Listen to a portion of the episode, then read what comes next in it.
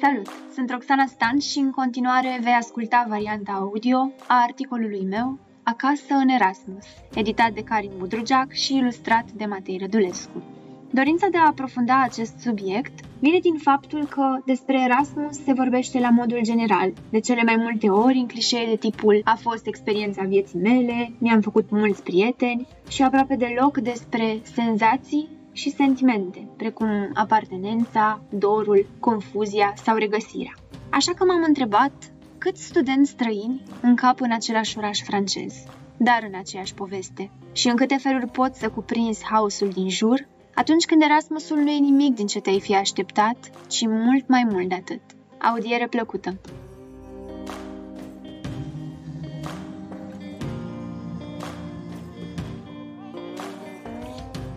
Asta este lumea. Imaginea unui gras care umple cu ceafa lui hubloul când avionul se ridică în aer pentru prima mea călătorie printre nori.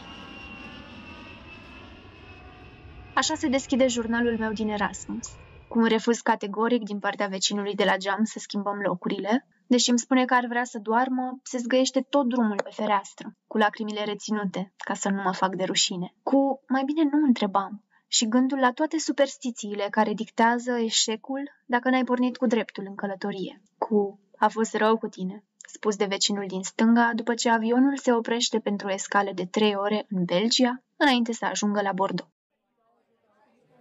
Sunt unul dintre cei aproape 9.000 de tineri care vor studia anul acesta într-o țară străină, cu ajutorul unei burse Erasmus. Proiectul care trimite anual sute de mii de studenți la schimb de studii în străinătate. În anul universitar 2017-2018,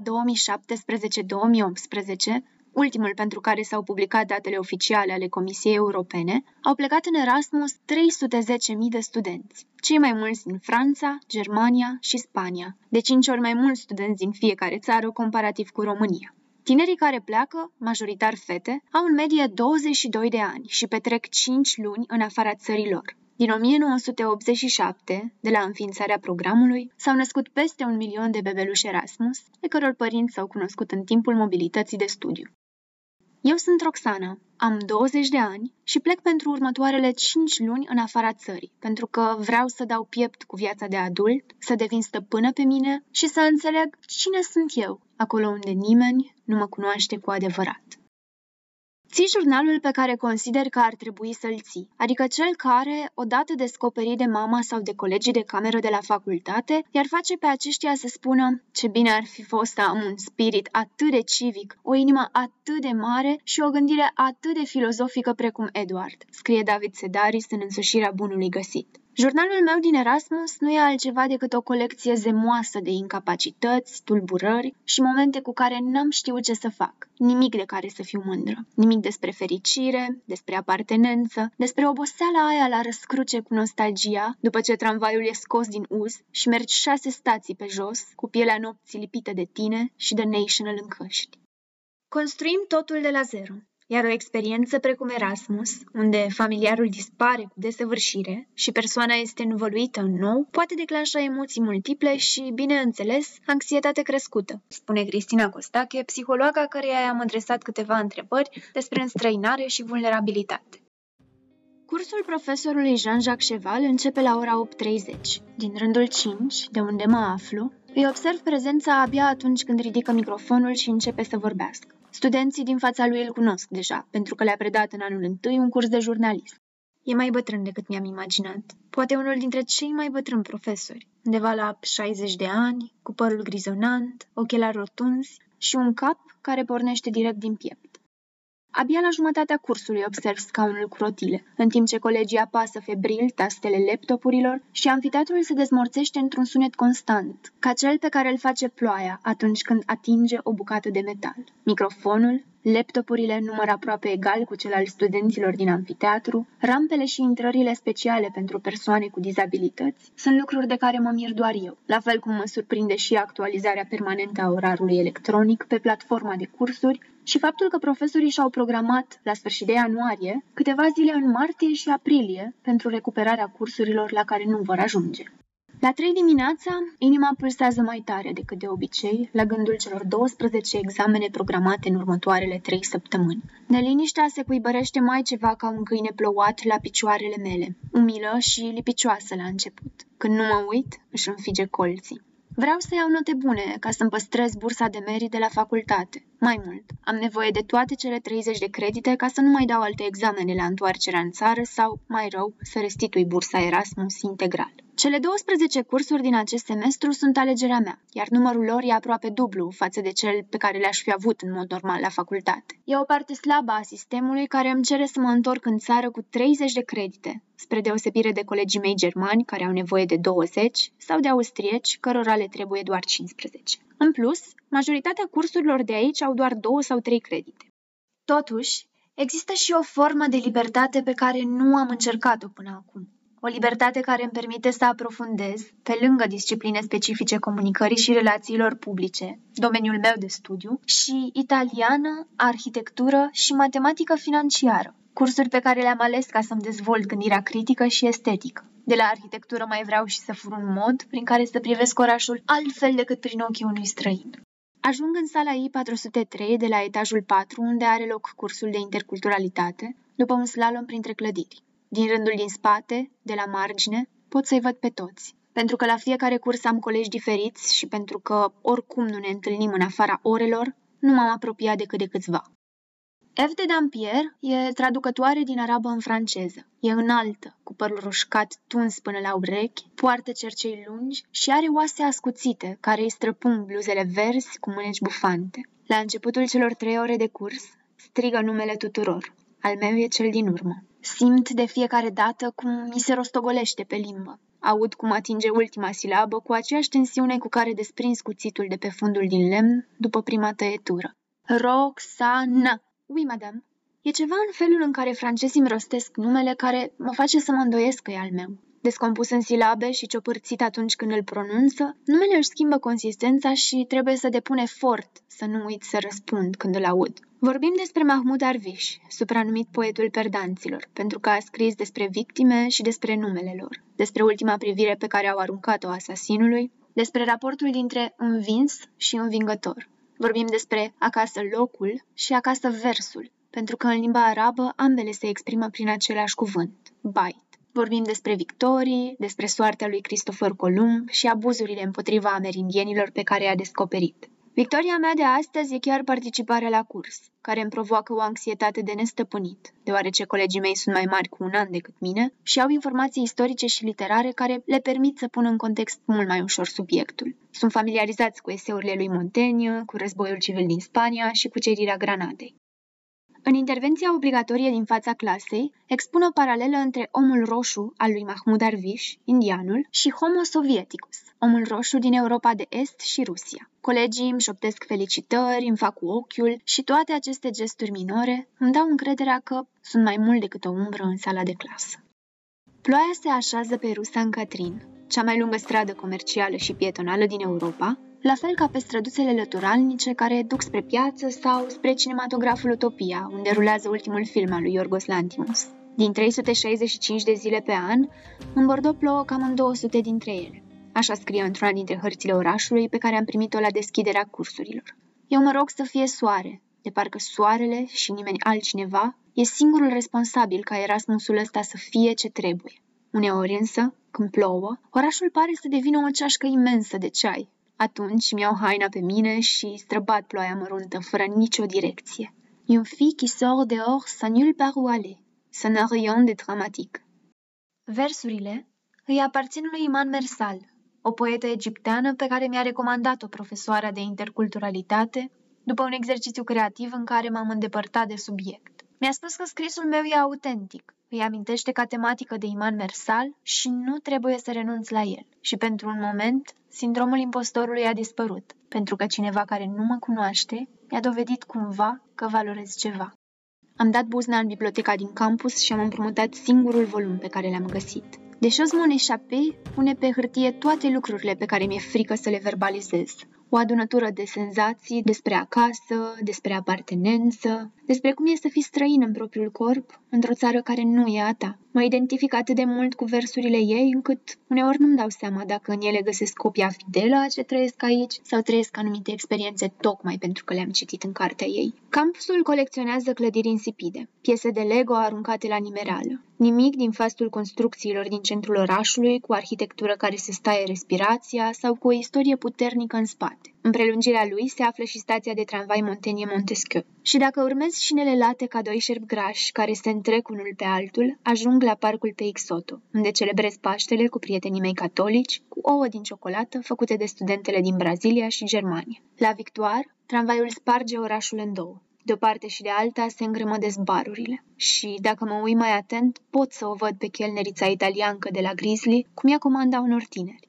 Mă întreb dacă le dă și lor câte un rând de șaturi gratis, cum ne dă și nouă mai mereu. Străinilor care îi amintesc de primele ei zile în Bordeaux. Cum ar spune Iman Mersal, aici, ca și acolo, viața pare să nu existe decât pentru a fi observată de departe. La 2712 km departare de satul de la poalele munților Bucegi, în care am crescut, zacusca mamei are același gust. Când deschid borcanul, simt miros de fum și văd vinetele aranjate pe jărate.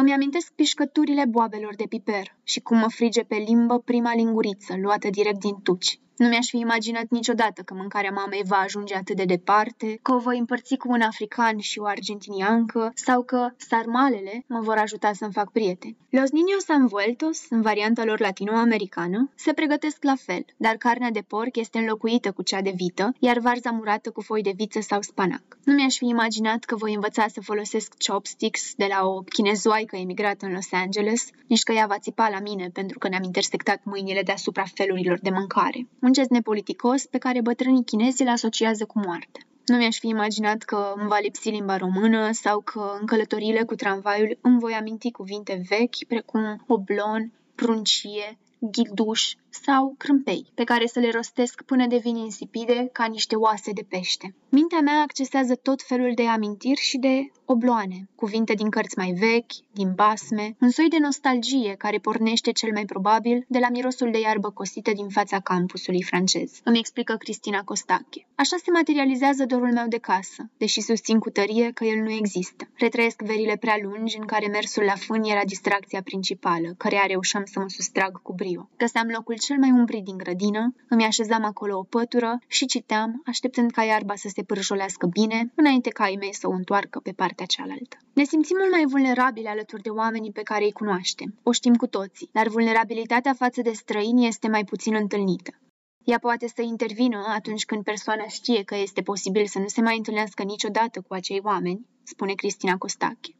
Mai mult, deschiderea în fața străinilor poate ascunde nevoia de conexiune, de relaționare și de multe ori poate fi o invitație către ceilalți să fie la fel de deschiși pentru a putea suda o relație strânsă. Această deschidere poate ascunde și nevoia de a ne cunoaște mai bine pe noi înșine, punându-ne singuri în situații în care spunem lucruri intime despre noi. Asta fac și eu. Las garda jos și doar atunci simt că trăiesc, că ajung să mă cunosc.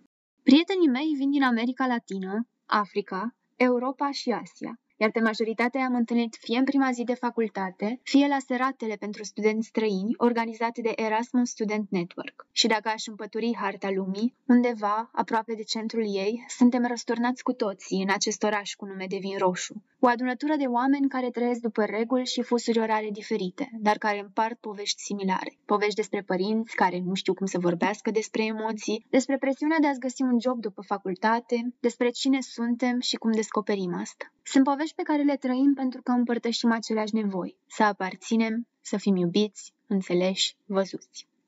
La nouă dimineața, Kojo umple tigaia cu unde arahide și aruncă în ea bucățele de banană tăiate uniform. Sfărâitul fructului din bucătărie și pâlpâirea ritmată a tobelor, care se aude din camera lui, se îmbină ca într-o scenă de film. Găsește neobișnuit faptul că eu înșir măslinele și morcovii, roșiile și ciupercile lângă humus și brânzăbrii, în timp ce el amestecă fructele și legumele până obține o pastă consistentă. Îmi povestește despre vudu și despre cum oamenii asociază în mod eronat această practică cu vrăjitoria, când de fapt scopul ei este acela de a vindeca bolnavi, nu de a produce rău. Kojo vine din Togo, acea țară africană a cărei poziționare o încurca mereu cu vecinii Ghana și Benin la orele de geografie din liceu. Și este unul dintre colegii mei de apartament. Are aproape 30 de ani și a venit în Franța să învețe cum se face publicitate, după ce a lucrat în domeniu în țara sa de origine și și-a deschis propria agenție acolo. Numele lui înseamnă născut lunea și e o tradiție ca unul dintre prenumele copiilor să fie atribuite în funcție de zilele săptămânii. Pentru că sunt născută joia, m-aș fi numit cel mai probabil Iaba. Pe Carla o cunosc în prima zi de facultate, la o prezentare generală despre examene, fișe matricole, credite și cazare pentru studenții străini. Are 22 de ani și vine din Mendoza, un oraș cu peste 100.000 de locuitori din vestul Argentinei, unde studiază limba franceză și predă lecții de tango. Ca să poată studia 5 luni în Bordeaux, a angajat pe cineva care să aibă grijă de mama ei bolnav, lucru pe care îl face de la 13 ani. Se ocupă de școală și de casă, de cumpărături, de rufe și mai ales de administrarea celor 22 de medicamente, al căror număr crește odată cu numărul bolilor care își fac sălaș în corpul mamei sale. Carla le știe tuturor denumirile, întrebuințările și reacțiile adverse, așa cum un copil știe tabla înmulțirii. De fiecare dată când vorbesc la telefon, beau împreună mate, băutură cu specific argentinian, mai tare decât ceaiul și mult mai intimă decât cafeaua. Pentru că e o experiență ritualică, se bea mereu în grup, iar recipientul în care se pregătește trece dintr-o mână într-alta în sensul acelor de ceasornic, chiar și atunci când e consumată în singurătate, celălalt e acolo, iar distanța dintre ele dispare. Îmi place să-i ascult pe prietenii mei vorbind despre ce înseamnă acasă pentru ei, despre cum își negociază identitatea, despre visuri și eșecuri, pentru că îmi dau seama că nu sunt singură. Acasă nu mai e un loc la 2712 km departare, unde autobuzele trec rar și greu, unde prietenii sunt și nu sunt, unde curajul lipsește. Sau e și asta, dar nu doar atât. Acasă e modul în care le integrez pe toate în cine sunt. Acasă e vocea mamei când mă întreabă dacă vreau să-mi trimită chec de Paște în Franța, pentru că e singurul care nu s-ar strica în două zile pe drum. Și tot acasă e când mama îmi trimite pachet indiferent de răspuns. Acasă e când stăm toți trei pe canapea și vorbim despre temirce. Și tot acasă e când internetul se întrerupe și mama nu mai știe să sune cu video. Acasă e liniștea din campus, împăturită ca o frânghie la picioarele nopții. Și tot acasă e acum când le conștientizez pe toate. Pentru Ian, o chinezoaică de 23 de ani care locuiește în Los Angeles împreună cu părinții, distanța emoțională dintre ei a fost mereu o problemă greu de abordat. În copilărie a crescut cu bunica din partea mamei, iar părinții au fost aceste figuri distante care o susțineau financiar. A fost prima din familie care a plecat în America la studii, iar trei ani mai târziu i s-au alăturat și părinții, patron de restaurant și bucătari șef, nemulțumiți de modul în care poluarea a afectat solul chinezesc și implicit calitatea produselor tradiționale pe care le pregăteau. S-a obișnuit ca discuțiile cu membrii familiei să gliseze natural spre arta culinară și nu o surprinde că atunci când tatăl ei o sună, o dată pe săptămână sau mai rar, vorbesc despre cum gastronomia franțuzească și cea chinezească sunt în același timp atât de similare și atât de diferite. La mână poartă o brățară de jad, cumpărată de la Yunnan, un loc cunoscut pentru prelucrarea pietrelor semiprețioase. Îmi place pentru că este imperfectă, la fel ca tine, i-a spus mama ei când i-a oferit-o. Știu că poate părea puțin anormal să-mi numesc copilul imperfect, dar cu toții suntem așa, nu? Cu cât vei purta mai mult brățara, cu atât porțiunea imperfectă se va transforma și ea în jad. Este una dintre proprietățile magice ale acestuia. Ea nu știe dacă este adevărat, dar asta vrea să creadă. La fel ca jadul, trebuie să lucrezi constant ca să ajungi la cea mai bună versiune a ta. Iar mie, mi se pare că brățara primită nu e decât un pretext, o încercare stângace de a porni o discuție despre emoții. Și până la urmă, de ce să fie anormal să-ți numești copilul imperfect? atunci când toate problemele noastre apar tocmai pentru că am crescut crezând că suntem perfecți. În ultima zi de Erasmus, am vizitat dunele lui Pilat, un munte de nisip și unul dintre obiectivele pe care nu apucasem să-l văd încă. Seara mi-am luat rămas bun de la prieteni, apoi am șters praful de pe etajere. Am spălat geamurile și podeaua, baia cea mică și fiecare colțișor din camera de 16 metri pătrați care îmi fusese casă în ultimele șase luni. Pentru că nu îmi plac sfârșiturile, fac orice să le anihilez. Multe se schimbă în șase luni. Kilogramele în plus sau în minus, accentul, vocea tatei când îți spune că îi e dor, prieteniile care se tărăsc ca niște limac și un suroși spre nicăieri. Și ce-ți dorești tu, de fapt, de la viață? Privit de sus, la miez de noapte, Bucureștiul arată ca un mănânc de lumânări aprinse la ziua cuiva de naștere. Pare promițător, optimist, sigur. Și pentru aceia dintre dumneavoastră care se întorc, bine ați revenit acasă.